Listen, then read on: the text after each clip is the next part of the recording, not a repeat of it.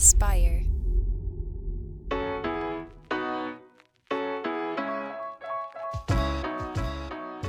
Welcome back to Starting Now. I'm your host, Jeff Saris. This is the show where I talk to entrepreneurs to reveal the unexpected paths to entrepreneurship. Today, my guest is Jeff Meyerson. Where do I begin? Jeff is a polymath. He is someone who is so knowledgeable and so experienced in so many different fields. This was a fascinating conversation. We talk about, I mean, I don't even know where to begin. This is this is one that's that's so worth the listen that I think you're going to really get a lot out of, and it's really going to make you think. Um, Jeff recently published a book called uh, Move Fast, which is about Facebook and their approach and how you can take the Move Fast approach and apply it to your own creative projects. But we we touched on that briefly, but we dove dove into his music career. He he creates music. He has seven albums on Spotify. His uh, career at Amazon and how he's started countless companies. How he's started a new company in the gaming space, specifically card collectible card gaming, um, called Supercompute. How he has something that he's starting in crypto called uh, Rectangle, but we don't really know much about that just yet because it's still really early stages. But this was such a fascinating conversation. I'm really excited for you to check it out. So, without further ado, my conversation with Jeff Meyerson. But yeah, so yeah, I just wanted to ask about board games. Like I am a big fan of board games. I saw that you were big into Magic. You you wrote a little bit about maybe your uh, distaste for Settlers of Catan and Yeah. and um, Dominion and how you were a fan of Dominion and that system. Does does that Absolutely. play, does that play a role into um, your life currently? Is that something that you're interested in now? It is. Uh, so I'm starting a company called Supercompute, which is building the best digital collectible card game on the internet. And it draws on my learnings from playing Magic at the professional level, playing poker at the professional level, playing Dominion very seriously, but never very good. um, I played a little bit of Hearthstone. I played a wide variety of board games. So I have a lot of opinions about board games, um, specifically which ones are the best, what are the game design flaws of certain games. Um, Actually, so But- but- just to real quick, what would you say? So to you, what are some of the best games? Magic is the best game. It's not really close as far as I'm concerned. And it's because there's so much depth to that game by virtue of the number of pieces available. It's it's just got longevity and it's compounding. Mhm. So it's hard to beat a compounding force like Magic when it has a, a you know fairly you know well developed community, lots of network effects. Magic has the fundamental flaw of mana screw. It's got some other fundamental flaws that we could talk about, but yeah, Magic is the best game. Um, all, all the other ones are just second fiddle. Poker, poker is a very pure game as well. I think poker's a, poker's a wonderful game, and it's kind of unparalleled because it's the only real gambling game of skill. But um, yeah, Yeah, Yeah. that is a really good point. It, it's a gambling game of skill. I haven't thought about it in that way. It's and it's the only one, other than maybe backgammon. oh yeah, interesting. And do you then focus mostly on card games specifically? Have you gotten into more um, any of the more tabletop um, with more components and things? Like I know Catan. Played some Catan, played some Power Grid, played a lot of Temporum. You ever played Temporum? I know the name. I don't think I've played that one. Temporum's a board game developed by Donald X, the Dominion guy. hmm It's wonderful. Oh, nice. Yeah. Yeah. Have you tried Anachrony? Have you No. heard of that one? So that one is it's very deep. It's like a worker placement, but there's a lot of moving parts to wrap your head around. And it's it's one of those that to me is in terms of board games, one of my just like favorites. It really it, Hmm. it has that crunch to it where it's hard to What does that term first. mean? Why do people say that word crunch? What does it actually mean? Usually, I think it, it just means that um, it really makes you think where you're like, okay, I can make this move, but if I make this move, where is it? How is it going to play into my entire strategy? Like, I am see. I going to move forward? Am I going to do something here that might help them, hurt them? Just yeah, just the added depth that I think it has to it is is interesting. But yeah, I mean that's one I definitely recommend if you were curious about dabbling in the tabletop uh, world a little more. I'm I'm gonna look it up right now. It's called Anachrony. Yeah, Anachrony, and it's it's based on time travel. It's uh, David Turczi. He it's a phenomenal game. He's a phenomenal developer. It plays really well solo as well, which is very rare for something like that. But he Mhm. built this this card based bot that plays like another player. So you're actually able to to play a full game even if you don't have like a game group tonight or something like that. It's really interesting. Got it. Is this game $120? it is expensive. Um, there are like I don't know if it's available available right now or if it's the aftermarket you're seeing. I'm not sure, but it it was sort of in and out of, print for a little bit because they did this Whoa. ultimate edition. But yeah, there is there's there's a lot going on, and he has interchangeable components, so it's almost like um like expansions and things that you can pull in, pull out, and it adds to adds to the systems and the story of the game. But yeah, I'm a big fan of that. So I, I always like to re- just recommend it to fellow gamers just to see what they think. But enough of that. Back to you. So supercompute. So what does that look like to be developing?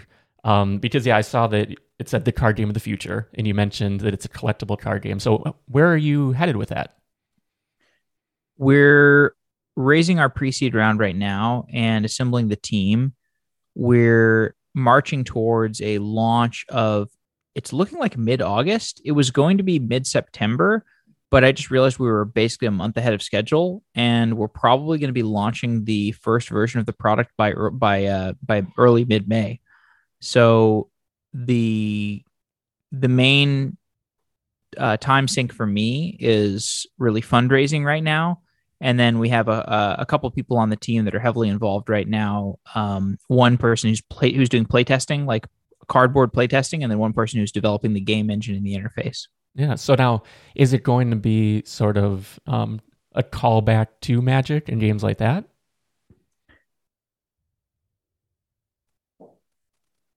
It's a callback in the sense that we want to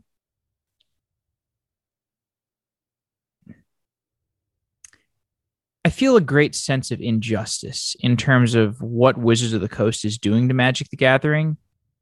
It's really hurting my feelings. And we we really want to just just decimate them and um and and and really just take their entire market because we have a superior game. Yeah. So, and is that something that you had been developing for a long time? Did you bring in a team specifically with the vision? I know it, it seems pretty tight lipped currently, like from looking online, there's not a lot of info about it just yet. So, anything you're comfortable sharing, like at this early stage? I've been developing this game since I was 11 years old. Awesome. So when I was 11 years old, I started playing Pokemon. Immediately, I was hooked. Started playing Magic at 12. Started playing Magic professionally when I was 15. Started playing poker professionally when I was 17. Started playing high stakes poker when I was 19. Studied game development, game design, game engineering in college. Developed my own game, and I've been playing games for a very long time. I've been thinking about the problems in gaming for a pretty long time. I basically churned out of gaming as a customer because I was dissatisfied with all the available options. Um, I went into software engineering and focused on on the game of software engineering and venture capital for a pretty long time. Got kind of tired of that game. Really wanted to focus on the game of entrepreneurship. Have failed a lot at the game of entrepreneurship and finally realized that the entrepreneurial endeavor that I'm best positioned for is a games company. So that's where I landed. Yeah, I mean that makes perfect sense because like I really see entrepreneurship like problem solving all of this really fitting in with the game gaming world because it is sort of the the adult competition that we're able to do where whether we're competing with ourselves with someone else with developing this uh this skill set like it really feels like it it ties together really well with with a gaming sort of background. So when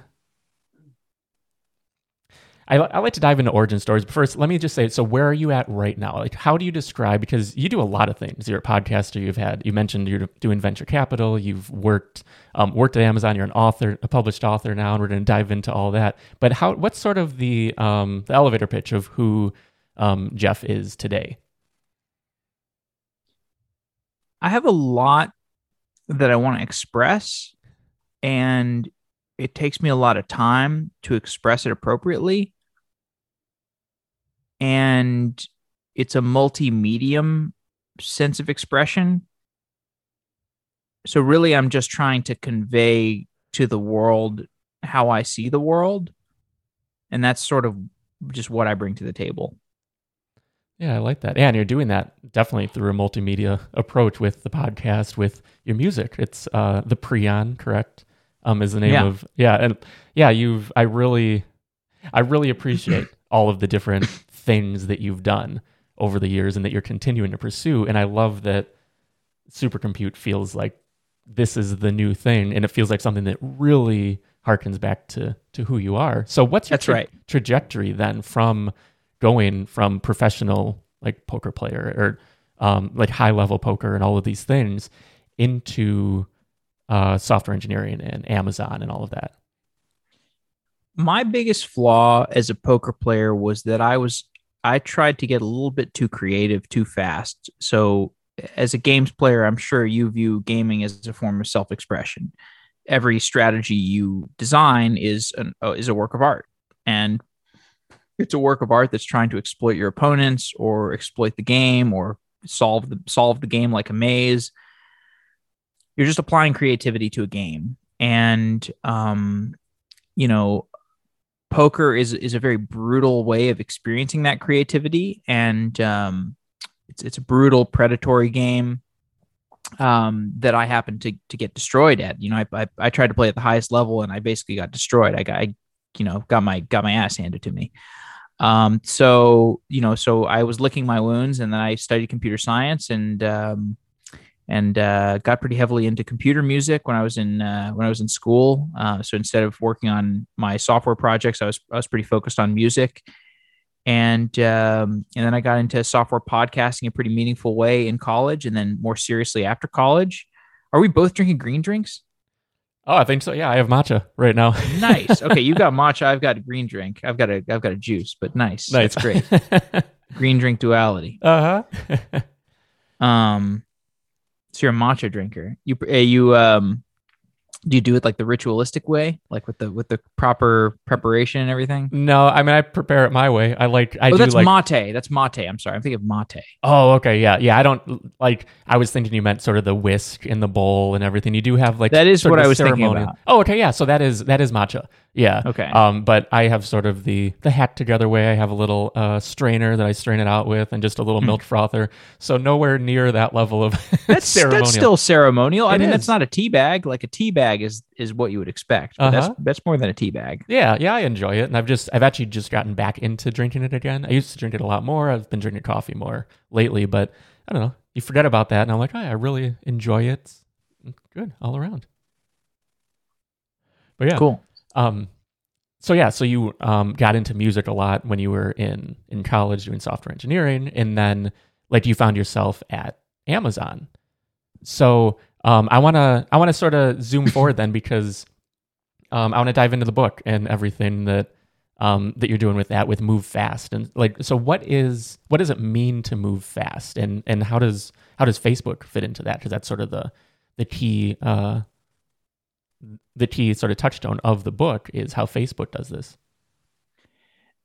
The the book Move Fast is both directly about Facebook and an allegory for how I believe creative projects should be managed.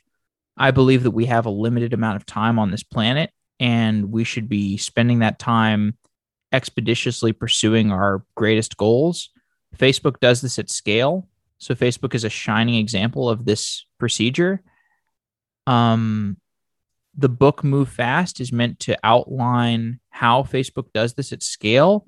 Because if you understand how to do it at scale, you can understand how to do it as an individual. Yeah, and so as an individual, as you, how do you sort of apply these principles to what you're working on?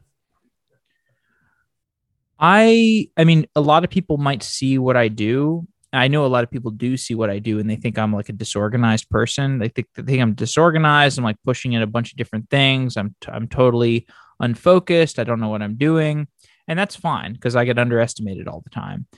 But really, what I do is I have a portfolio of projects. Some of those projects are time bound, some of those are not. And I get to rotate between them. And I don't have to answer to anybody. Um, I own my own businesses. I have investments. I have creative projects. And basically, every day I wake up and I make my own schedule and I work on what I'm interested in. And I, I keep a pretty heavy calendar, but um, I was very deliberate about how I designed this life uh, because I like to work on a lot of different things at once because there's synergies in working on different things at once. It, it, it is a portfolio strategy. You are managing a portfolio of your own projects, and those projects have synergies and they have overlaps. And the advantage of having a portfolio of projects is they're automatically hedged against one another because most of the time, none of your projects work out. I mean, there are so many times in my life where I've basically held a portfolio of 10 worthless projects. And it's like, I, but luckily I didn't know how worthless my portfolio was because I probably would have given up but you know your goal is to basically seed a portfolio of projects your own projects maybe maybe maybe a job is one of those things in your portfolio but i talk about this in the book this portfolio strategy idea and, and in the book it's about how facebook manages its portfolio of companies but really it's an allegory for how you as an individual manage the things that you spend time on yeah so what are some of the synergies then that you have found, like the most valuable synergies across these different projects? Um, there's synergy. It's an N by N. Um, it's an N by N relationship. Everything has synergies with each other. Um, I would say like a very obvious, a very, a very straightforward example to explain is when I was in school, I was learning about software engineering, and I was realizing that I didn't know of anybody that was really applying software engineering best practices to music at scale. So I realized that that was a goal of mine. That would be a goal of mine for the rest of my life to figure out how to apply software engineering at scale to the creation of music. And I realized that I needed to put as much effort into that as possible at all stages of my life. So essentially, at any given point in my life, there is a margin of time that I have available to me, and I try to allocate that margin to music. And that's how I've produced albums.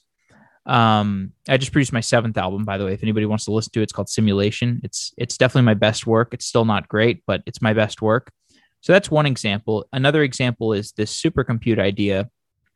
You know, I've been doing podcast episodes about software engineering for for six years. Six years, 50 weeks per year, five shows per week. That's 250 shows per year times wow. six years is about 1,500 shows. So about 1,500 shows, that's 1,500 hours of deep technical content I have a lot of opinions about how to run a software company. And when I look at how Wizards of the Coast runs their digital product suite, I'm frankly a little bit disappointed.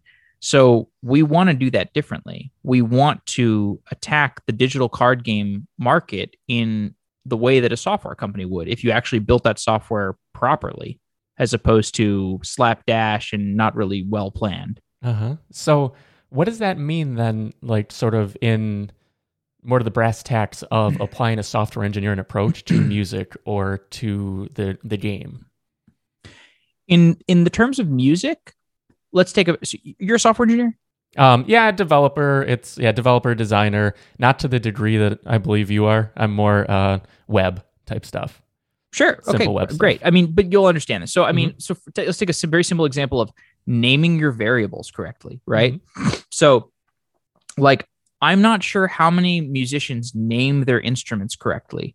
How many how many musicians organize their mixer channels properly? Um, I mean, do you need to do that? Honestly, sometimes you don't because you're just working on an experimental project. You're trying to move really, really, really fast. You don't need to name your mixer channels. Who cares? You're just going to wire all your hi hats to the same channel.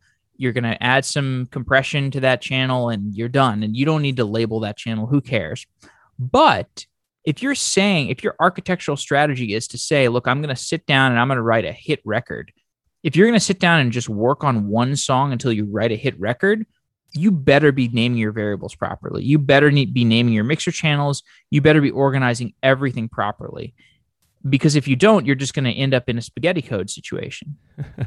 yeah, I really like that. That's and that that is a true synergy, really overlapping your skill set. So, in what ways would you say that would benefit someone? Someone who isn't a software engineer but is a musician. Um, what are the ways? Like, what what do they get out of it in the end in doing it that way? So, the, one of the reasons I've had a lot of trouble working with most of the musicians that I meet is that they really don't take their craft seriously. there are even professional musicians who don't seem to take their craft seriously. And basically, their way of writing music is they just like like sit down and kind of hope inspiration strikes rather than taking a very very focused and deterministic approach to producing music that's not to say like i am the authoritative source on how one should write music it's just my style like i sit down to write good music every time i try to write music i write try to write good music i don't like to throw away music like i'm very much from the school of thought of like if something is marginally good you should try to make it better and kind of iterate there certainly are times when I throw out something completely, just like I've thrown out plenty of software projects completely. But generally speaking, you know, if life gives you lemons, you make lemonade. If you're if you've got a marginally good song, you turn it into a better song, and sometimes that turns into a great song. Yeah, and I imagine too, even when you do throw them away, you there's something that you get out of that. Maybe you've worked out some sort of maybe there's there's a line in there, whether it's lyrics or music or whatever it is, that you're like, I like that. Maybe as a piece it doesn't work, but do you find that later a component like that might play a role in a future song that you might put together? Sometimes I would say more often what happens is you you you you learn from the failure case. So you you basically get to a point where literally you've written a song that's terrible and has no salvageability and you ask yourself, how did I get here? I've spent five hours writing this song and it sounds like somebody's just screaming. Like, I don't want to, why would anybody listen to this? It just sounds like somebody's screaming into a microphone. It's terrible. It's totally unlistenable. How did I get into this situation? And you retrace your steps and you realize, like, oh, the reason is because I was sick last night and I didn't get much sleep. And I woke up to work on my music and I wasn't in good shape. And like, I forgot to work out I didn't go for a run. I didn't get fresh air. Like I had bad coffee, whatever. You know, it's like you you retrace your steps and you start to learn. Okay, what are the conditions that lead to good music? What are the conditions that lead to bad music? How do I avoid the latter? Yeah, and yeah, that is the it's the problem solver. You're you're applying problem solving to all these areas in a very successful way. What what would you to you? What makes a good song? I th- I feel like it's a really difficult question. Like there isn't like a right answer, but do you have any sort of metrics?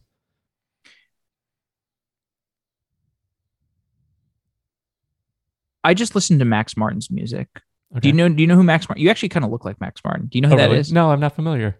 So he's the best songwriter of all time, uh, and the reason I say that, I, I'm sure a lot of people are going to take issue with that.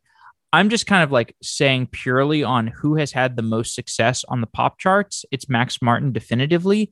So um, I'm just going to rattle off some artists that basically have written, uh, have had all their music, all their most important music written by or heavily influenced by Max Martin. So NSYNC, Backstreet Boys, Britney Spears, Christina Aguilera, um, Evan, I think Evanescence, maybe not Evan, no, not Evanescence. Uh, Dua Lipa, I think The Weeknd for sure. Justin Bieber, I think, uh, at least one Zedd song. Um, basically, the guy's just prolific. He's yeah. in, he's been involved in every generation of music since like 1995 or 1996 or something. In in basically like top form. So he's just like the ultimate producer. He's like the consummate guy that an artist call Lady Gaga. He's the consummate guy that an artist calls on when they're like, "I'm creatively blocked. Can you come and help me?" like that's how I see myself. That's what I want to do. That's what I want to be the best in the world at is I want to be the producer that all the best artists call on when they're creatively blocked. Yeah, that's I mean that is a massive resume. That that is amazing. And that is something also like amazing to aspire to as well. And like currently with what you're doing in music, not to not to just focus on music, but I find it really interesting, especially how you're combining your like engineering, software engineering approach to it. Um, but do you do everything in terms of the music or do you hire people i i saw you either allude to maybe you working with some fiverr artists at one point and correct yeah yes. I'm, I'm so glad you brought this up because this is the future of music so this the the acquisition of spotify that flew under most people's radar that should not have is a company called SoundBetter. There's a company called SoundBetter that is essentially a Fiverr specifically for musicians. So you can go on SoundBetter and you can hire producers, you can hire singers, you can hire songwriters, you can hire anybody in the artistic supply chain of music, and they will work with you. and they will do very very good work, especially if they're somebody with you know a bunch of five star ratings. So, you know, um, oh, I I um, you know I had been working on this business ad for prize. I sunk all my money into it. I went broke. Um, I had maybe like I don't know 20k left. So I was like, okay, what can I do with 20k that's like kind of fun? And um, and so I decided to write this album called Gig Economy. And uh, to write Gig Economy, I hired these artists from SoundBetter and from Fiverr and from some other places, and uh, kind of put together an, like a super team of, uh, of like on-demand musicians. And I really like the results. And I think this is the future of music. And I've got some startup ideas around this that you'll see in the coming years. Um, but but more importantly, I just kind of learned that like really the key to writing good music is teamwork and delegation. Yeah, and that's probably the key. Would you agree? Even with the with the entrepreneurial endeavors as well. Yes, definitely. Yeah, like it feels so important. Like we run a minimalist business. It's me and my business partner Dave. Never been funded, no employees ever, but we do everything in house. But it's just that we work so well together. Like we complement each other in almost every way. And like we've been asked, like, oh, how do you find a good co-founder, this and that? And all I can say from my experience is essentially get lucky. Like I know that there there can be more for sure, but like what happened to us, it just we just sort of fell in to becoming friends and uh, co-conspirators in this. Um, do you have any insight into what it would what it looks like to build a good team? Well, I'm trying to, to do that right now with Supercompute. Um, and what I'm realizing is like, so I, I think the number one trait that's most important is some combination of friendship and loyalty and blind faith. Um, those are like prerequisites. And then obviously there's like technical skill or like perspicacity or whatever. Um, but you know, ultimately, like you're never ever going to attract any kind of meaningful talent unless you sort of show that you are capable of of of putting something together. So, you know, a lot of my career has basically been like, look, I want to do proof of work. Like, you know, you know, proof of work for like mm-hmm. blockchains, right? Oh yeah. So like I want to do proof of work for Jeff, right? Like I want anybody to basically look at my career and realize that okay, literally at every point in his career, Jeff was working himself to the bone. Like I don't want anybody to have any doubt about who the hardest person, hardest working person in the room is. Yeah. And this is a little a little bit of a tangent, but what does a typical day look like for you right now? Um, yeah. So okay. So I'm. I mean, I'm a really bad example right now because I'm not getting as much sleep as I should. Um, things have been a little crazy lately. Um, but like today, um, like uh, I got a bunch of bros in town, and um, and like yeah, like I woke up pretty early uh, like 4 or 5 a.m. because like I'm not sleeping super well lately. I, I'm I'm like I, am I'm not sleeping as well as I should. So so I so I woke up pretty early, um, listened to some music, went to the gym, hit the punching bag, uh, went for a run, got a cup of tea, um, and then you know had a friend come over. We hung we you know we hung out for a bit. Um, I had a few phone calls. Uh, had some investor pitches. Had an interview that I did, podcast interview. Um, did a little bit of mixing on a song I'm working on. Um, had a few Slack conversations with a few companies I'm working on. Um, had a look at a few portfolio companies and a few potential investment deals. Um, and then yeah, got on the podcast with you, and I got a green drink in my right hand. Yeah, that's yeah, just a few things. Really, that's that is a jam-packed day all of all across the board. I mean, in terms of like work work, like really like in the weeds work, in terms of hanging out with friends and working out and all of these things. That actually feels despite being so much, it actually feels really balanced in a like almost strange way. Definitely. I mean, my main goal is to eliminate boredom in my life so that I don't have to confront the existential dread that is inherent in our really reality. So like I just want to, you know, hide from reality basically. what is that existential dread for you?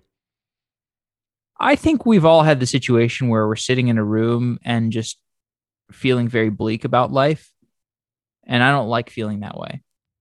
Yeah. So then are you you replacing that or um overpowering that then with the things that you're you're doing? Is that sort of the approach? I, I that's that's been that's what's worked well for me.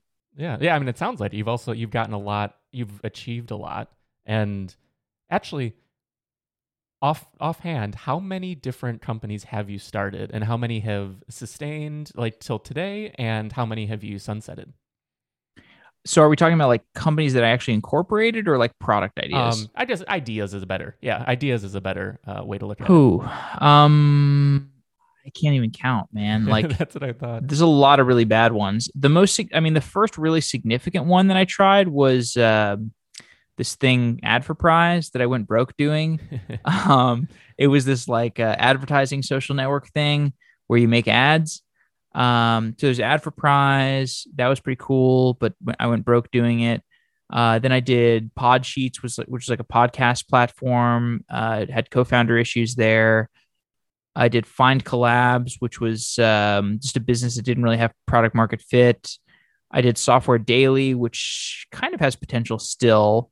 And that's um, the podcast, or is that uh, well, so? I have Software Engineering Daily, which was okay, it's it's kind of a long story. So I have Software Engineering Daily, which was the podcast, and then I sort of simultaneously rebranded the podcast and made a website called Software Daily, which is our homegrown platform.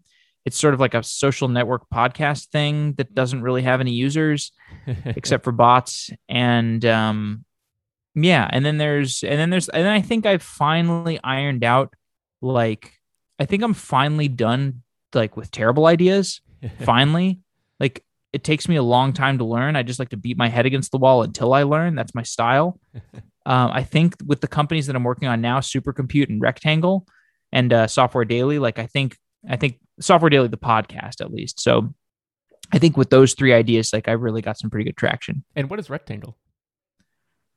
I can't talk that much about okay. Rectangle yet. Um, you'll see you'll see announcements soon, but it it's going to be momentous and hilarious. nice. Perfect combination. so, how do you then, because that's a lot of projects, a lot of funding, and I know you're pitching and things, how have you uh, managed your personal income and things over the years? Because, I mean, this life, it- it's a roller coaster, you know? I mean, like flying high and then sort of in the dip. With everything going on, I imagine there's a lot of money coming out, but you also have your income streams coming in. Um, what what does yours um, your sort of portfolio look like in that sense? it actually looks pretty good these days. Uh, there have been times where it's looked very reckless. I, like I said, I've gone broke a couple times. I went broke playing poker. I went broke on ad for prize. Since then, I've been a, a little bit more financially responsible. Um, you know, I make sure to get the core business in order. Software Engineering Daily slash Software Daily is is very much a well run business. It's high margin uh, for what it is. It's it's just a great business. And what's the revenue model in that? Sorry not to interrupt, but Yeah, so it's it's pretty straightforward. I mean, we we host podcasts, we do five shows per week, and we run ads against those those shows, and we have a really really well run sales organization around those podcast ads. Um, you know, part of the reason for starting this business was I wanted to learn sales in a very scalable way. I wanted to learn enterprise sales, and I I did learn that doing Software Daily. yeah. And so when you have the market, the sales team, is that in house? Is that something you contracted out? It's a little bit of a combination of the two. Okay, yeah, So so sales is sales is really fun. Um, I, I recommend anybody who can figure out a business that requires some kind of soft enterprise enterprise sort of sales. It, it sounds kind of scary. It's actually extremely fun. Um, I would really encourage like figuring out how to build like a sales driven business. It's so much fun. nice. And was this the first approach for you, the first uh, trial for you in figuring that out? Yes, I had not sold anything before uh, before selling podcast ads. Wow. So, what were your first uh, steps into that for someone? So you have all the experience elsewhere, but like, I just I want to touch on this because I just I love that you're taking like I have this weak spot. I want to get better at this. Now let me find how that fits into a business idea or a product Mhm. idea. Like I've always said, like I don't have hobbies, I have businesses. Like I've always just Sure. fallen down a rabbit hole of something and then I start Sure. something alongside it because that's we learn so well from that. Um, just like you said. So like when it came to sales specifically, where what was your starting point? Well, so I left Amazon. I had 15 grand in the bank and um because I had had to pay back my signing bonus and um you know, I was living in an apartment that cost, I think, 1800 or 2000 a month. So I basically had like six months uh, sort of of runway, like to kind of to get to break even. So really I had like poverty breathing, you know, breathing down my neck. Um, and I just figured if I just started grinding really, really, really hard, I could I could make enough to make ends meet. So um, I think the first company I reached out to was hired.com. And that was after I had done like three or four shows. And I said, Hey, look, I just left Amazon. I'm going all in on this podcast thing. I know Hired likes podcast ads. You guys want to sponsor me? And, um, you know, Lily, or uh, uh, what is it? Uh, Lenny, Lenny Sil- Silewinski, I think is his name, was running ad sales at the time for Hired. He now is the CEO of a unicorn company um, I think it's Trusted Trusted Health. It's like this nursing platform. It's kind of random. Like shout out to Lenny Silewinski because he went from um, he went from like running the podcast ads for hired to running marketing for hired to being CEO and founder of a unicorn. Just like a fantastic Silicon Valley success story. Wow. Um. Anyway, but but but yeah, he was my first sale, and then I think I sold to um, Digital Ocean was the second sale. So I remain incredibly loyal to those companies and uh, and the and their founders. Yeah, how big? What what was your pitch on that? Like, how many uh, unique downloads or like uh, average downloads and things were you pitching them with? You know, it was really low back then. I mean, we were so. I mean, um, the market timing for this business was quite good because we were because we were. It was um, it was before there were a lot of software engineering podcasts. So really, we were able to say, look, we're young. We've got like 600 listens per episode, but like we're growing pretty fast, and uh, and we're going to do it every day. Like, do you want to buy? I mean, some ridiculous, outrageous offer where I was literally like, we're going to sell you 10 podcast ads at $20 a pop or like $50 a pop, just something like insanely cheap like that. And they were like, uh, yeah, we'll take that. Uh-huh. You know, and because like that's the thing about podcasts is they're so measurable. Like it's, it's, it's, it's almost like uniquely measurable for, for an advertising product. So it's actually a, quite a good advertising product for many reasons. It's also influencer marketing and, um, and companies were more than willing to pay. Nice. And uniquely measurable because it would be, uh, blah, blah, blah.com slash software daily. Correct. Okay. Yeah. So you can just track exactly who's buying and who's coming from there. Yeah, that's interesting. And then have you been able to develop those relationships then along the way? Because you said you're completely loyal. Have they stuck around and as the ad spend, like the ad needs to be on such a big show? Because I think you're doing you're doing real serious numbers of daily downloads as far as I know right now. And um, have you been able to nurture those relationships? Because sometimes like when you start really low, at least in, in the small business sense, the clients then expect, oh no, it's just this is how much it costs, rather than like now I'm sure that leaps and bounds has increased in what your ad uh, cost is. We have a lot of clients at this point. We have a wide variety of clients of all shapes and sizes. And um, I mean, mostly at this point, we're doing larger contracts because we just really can't handle the, the, the smaller contracts at this point. Um, but uh, you know, we do have a lot of partners that have stayed with us for a long time. I think DigitalOcean hired. I actually I'm not sure if either of those are partners right now. Hired really tamped down their their podcast advertising at some point. DigitalOcean, I think our price point doesn't make sense for them anymore. And also they've kind of reached market saturation mm-hmm. with their podcast ads at least. Um, they're probably still advertising on some other podcasts, but not on ours. Yeah. And what do you think about the long term viability of the podcast and as a revenue source? Since because it is, it's sort of the one the one income stream being ads. And now that there's so many podcasts, you, you have a stronghold. But do you um how do you look towards the future? Let me tell you a little bit about my DNA as a as a business operator. So um when I when I was uh, 18 or 19, the Unlawful Internet Gambling Enforcement Act prevented American players from putting money onto poker sites using PayPal. And the side effect of this was that all of the bad players stopped putting money onto poker sites. And the side effect of that was that uh, online poker sites slowly lost all of their whales, like all of the bad players slowly left online poker. and essentially online poker became pros competing against each other. Huh. When that happened, I basically lost my entire bankroll because I couldn't compete with pros.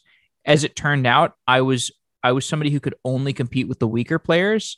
Um, and what that taught me was that you really really need to be aware of the weak points in and and market risks in your business.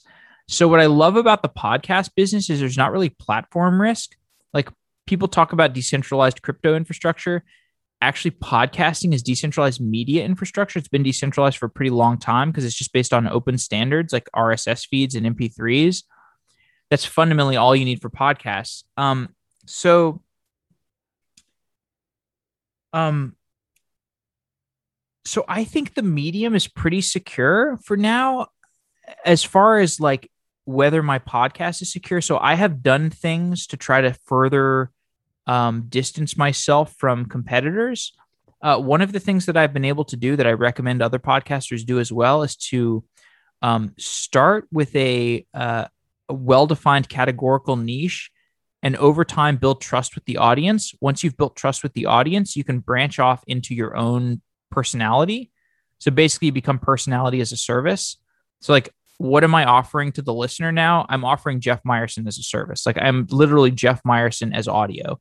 And, and we actually have like kind of a divergence in our business where we're trying to figure out right now how do we offer software daily as as a nice packaged product where we are the authoritative source on all things related to software while also retaining the jeff meyerson as a service business. So like these are kind of two distinct product lines because jeff meyerson as a service is sort of like an editorial product line and the software daily product line should be more like a news and information product line. So we have sort of these two disjunct categories um, that we can treat as independent business lines and we're kind of figuring out how to do that yeah, I've never thought of that like you as a service. That's a really interesting an interesting way to wrap it. Would you say that that's different than influencer? Like like I liked the the Jeff Meyerson as a service specifically, but would you say that those are differing uh, categories? I, I I think you know I, I mean the, the influencer so the influencer thing is, is, is influencers is more of a statement about the macro economy rather than uh, anybody who's a particular influencer. Like my mom is an influencer, right? Like she sends me an email and has influence over me.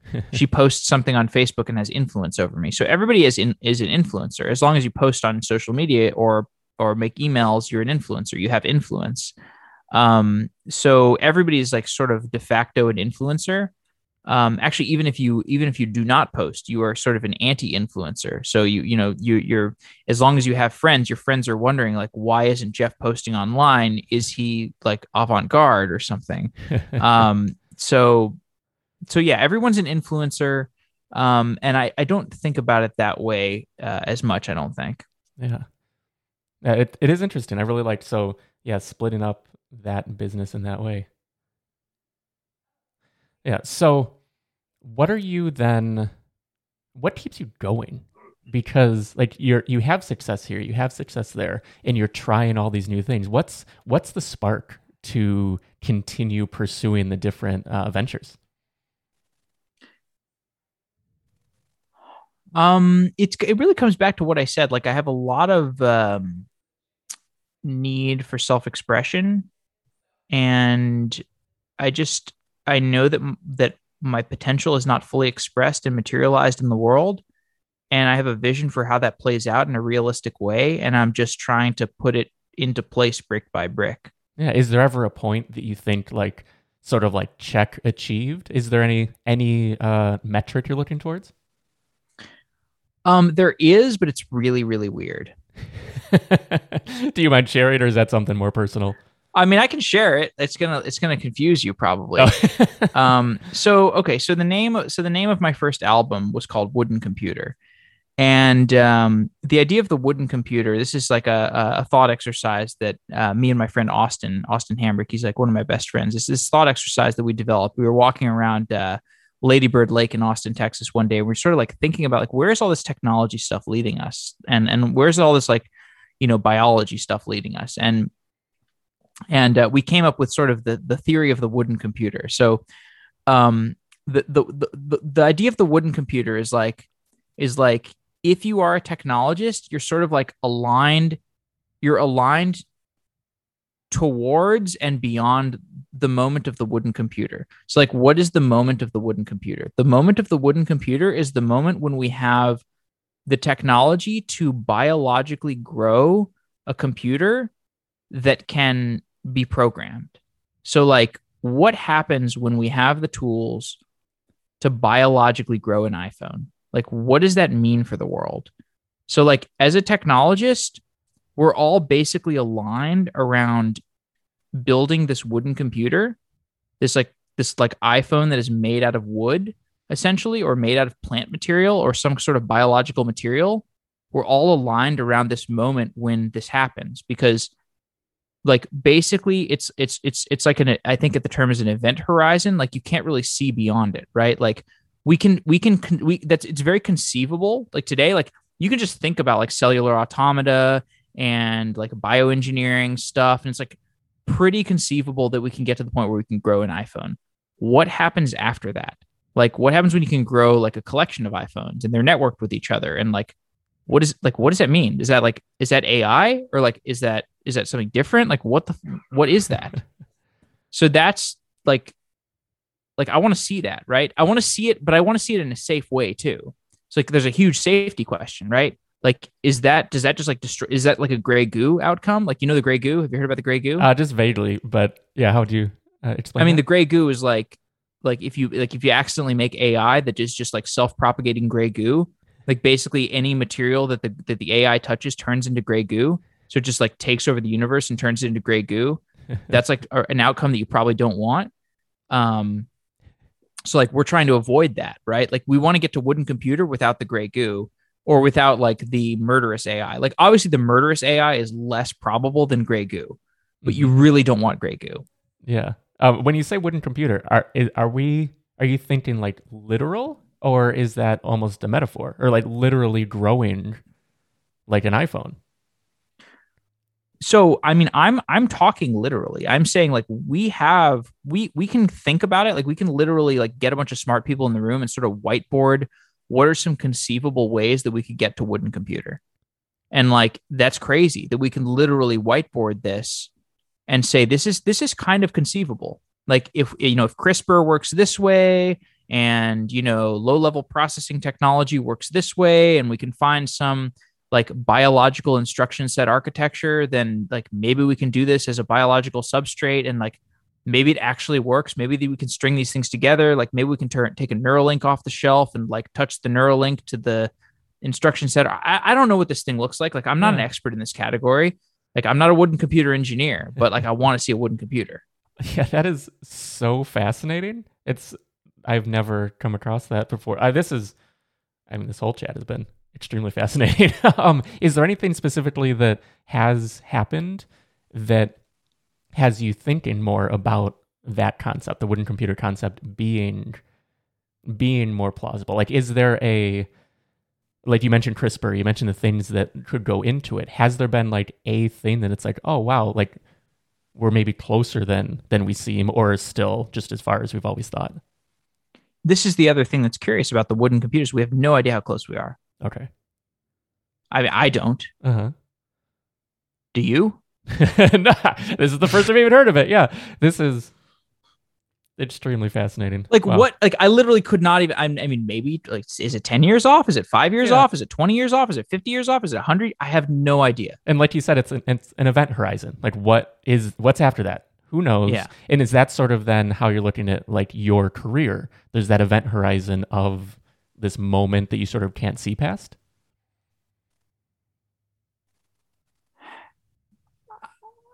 i i don't think so. I mean i i'm just like i'm really trying i mean my career is kind of like how do you assemble respect? How do you assemble resources? Um you know how do you you know how do you avoid the the wooden computer becoming gray goo well you probably are you try to be the one who builds the wooden computer right like you try to be the person who aligns around that mission um it's kind of a weird mission, so I don't really like talk to people about it because like I can't really tell people like, hey man, like really what I'm trying to do here is build a wooden computer because I feel like, what are you talking about? you know, like, like, trust me, you don't want to bring wooden computer up during a pitch meeting. Uh-huh. um, not that I've ever done that, but I'm yeah. pretty sure you don't want to do that. Yeah, for sure. Yeah, I this is awesome. Like you you've given me so many things to think about. I don't want to take too much of your time.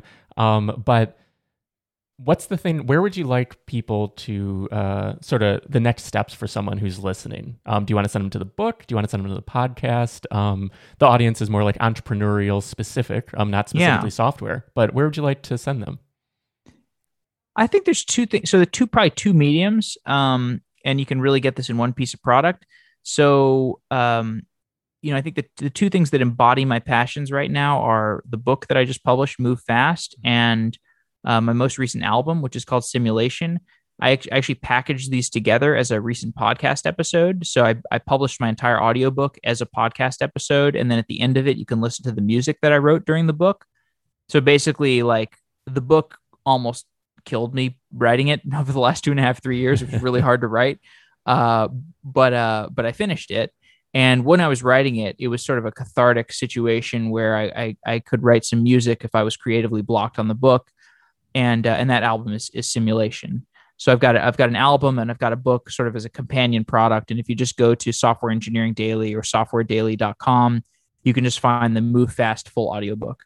Yeah, I mean, that's awesome. And I don't know how you possibly wrote the book with so many interests, so many things you're pursuing. That had to be that had to be tough to just sort of heads down on that along with balancing everything else. Like yeah, it, it, it almost killed me. Yeah.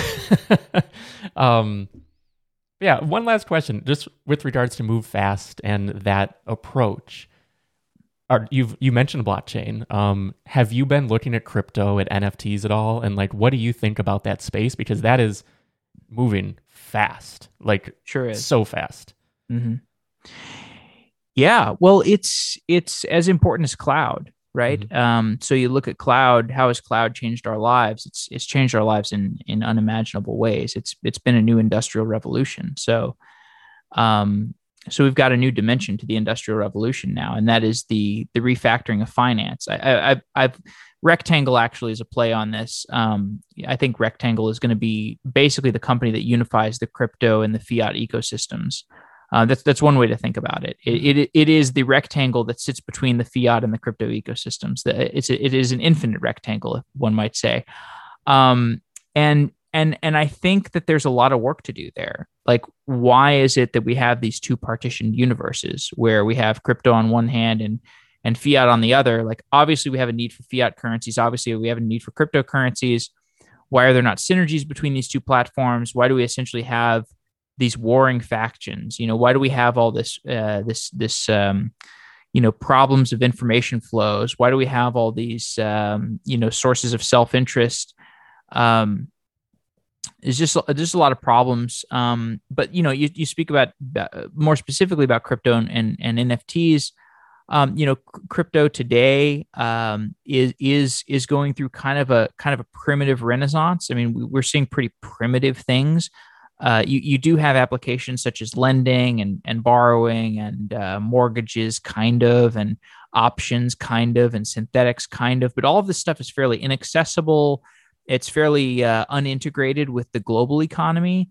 You know, smart contracts are still basically only used for like crypto related things. I have heard that the crypto VCs use smart contracts to mediate venture capital investments in the crypto world. Mm. So, um, yeah. Um, I don't know. There's so much there. Um, I, I think it's super exciting. I think uh, if if there's one if there's one firm if there's one organization that you want to watch in the crypto environment, just follow Dragonfly Capital. So Dragonfly Capital is the best crypto firm in the world. They they're making all the smartest bets. They have the smartest people. Uh, so just they're investors in Rectangle. nice. um, so so just follow them um, and, and just look at what they're doing, and that'll show you the state of the art of crypto. Yeah, and it feels like it's unlimited um, opportunity in the space right now because it is so so early. Like even in NFTs and for artists and people who are creating things like your music. I mean, could be distributed as an NFT, could be a um cuz like I've been wondering why there isn't a royalty-free music platform for creators to connect with artists where the smart contract is what guarantees they have the license. It can be a non-transferable smart contract, maybe it's a lifetime, maybe it's a a, a period of time, but I mean, that could change that relationship because suddenly you don't need that middleman. You don't really need, say, an epidemic sound or a big licensing firm. Um, but yeah, anyway, just a tangent. I just Hmm. feels like there's so much opportunity is that a out business? Is that a business idea you're thinking about? Um, not about me pursuing. It's something that I see as someone should because I mean, the thing is, you know, as a musician, I, I don't really care about royalties. I don't even, I don't care about making money uh, even for my for my music. I really care about like outreach. Like, Okay. is this connecting with the listener? It's like royalties are pretty orthogonal to me. Mhm. I, I mean, maybe it matters to to like Zedd or to Britney Spears or whatever, but it's just not it's not ever going to be meaningful capital to me. Yeah. Yeah. And I guess I was thinking more removing sort of that middle, that publisher part um, in terms of when it's getting on television or YouTube or movies or whatever. But I don't know. It's just one thing that Mm, popped in my head. oh. I see what you're saying. Yeah, I the see what you're royalty saying. Okay, free. Yeah. So you're saying like for example, like let's say let's say I should I should be able to publish my music. So that's a really interesting idea. So basically the idea being there's lots of media that's getting created today, whether it's YouTube shows or um or like YouTube um or like social media things like TikTok videos or video games like uh, you know indie video games.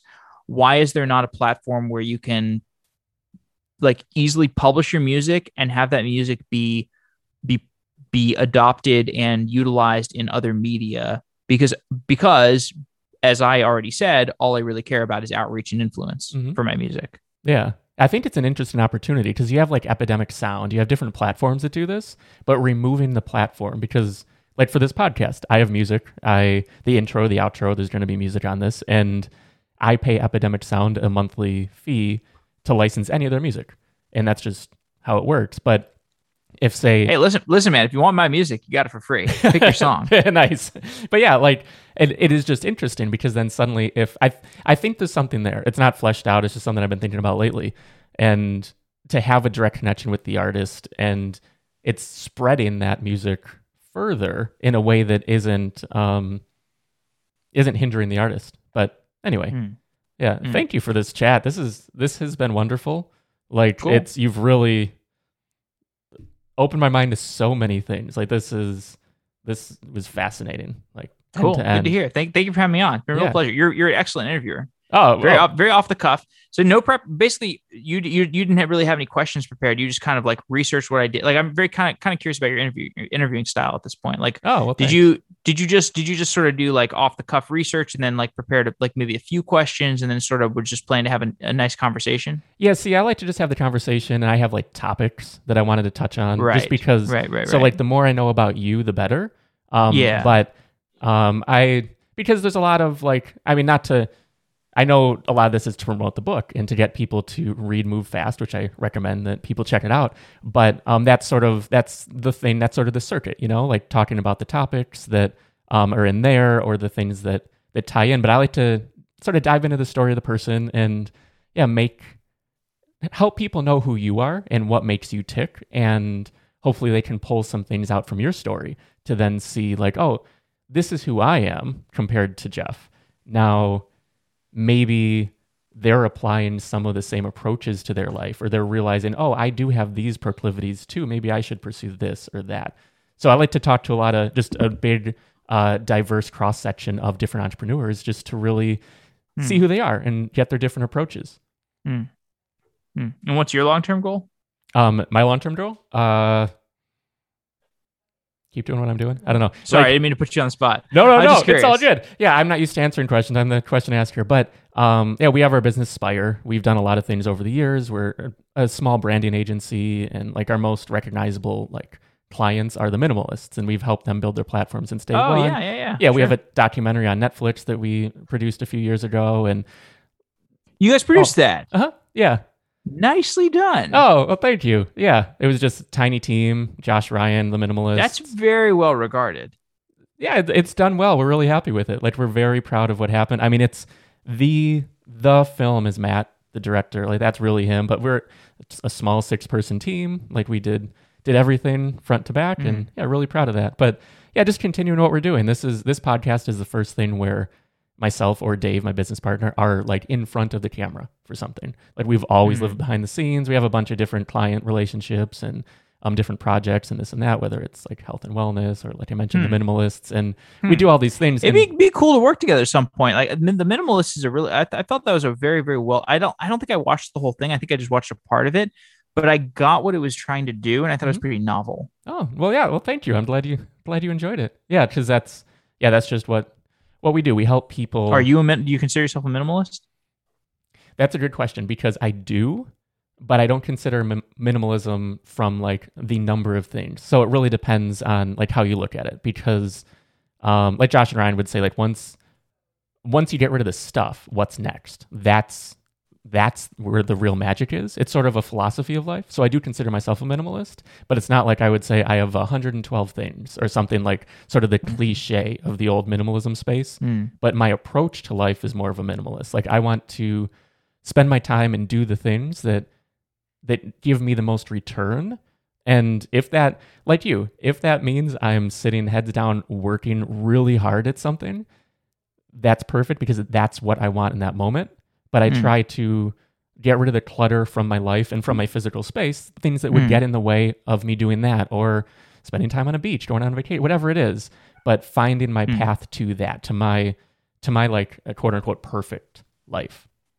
Yeah. But yeah. Cool. I like the mission.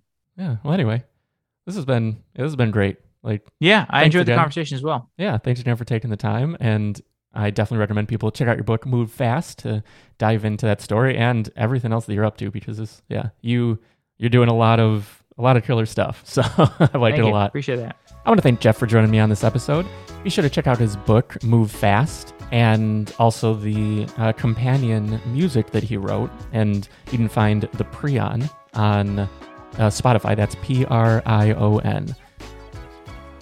As always, this episode of Starting Now is brought to you by Bylt. At Bylt, we help you get started online. Whether you want to start a blog or a business, head on over to bylt.co. That's B-Y-L-T.co to get started. Bylt, your website, built for you, simply. Finally, if you're enjoying this show, be sure to subscribe wherever you're listening right now and uh, give us a thumbs up on Facebook if you're enjoying the video version. Well, that'll do it again for this week. I'm Jeff Saris. This has been Starting Now, and I will see you next time.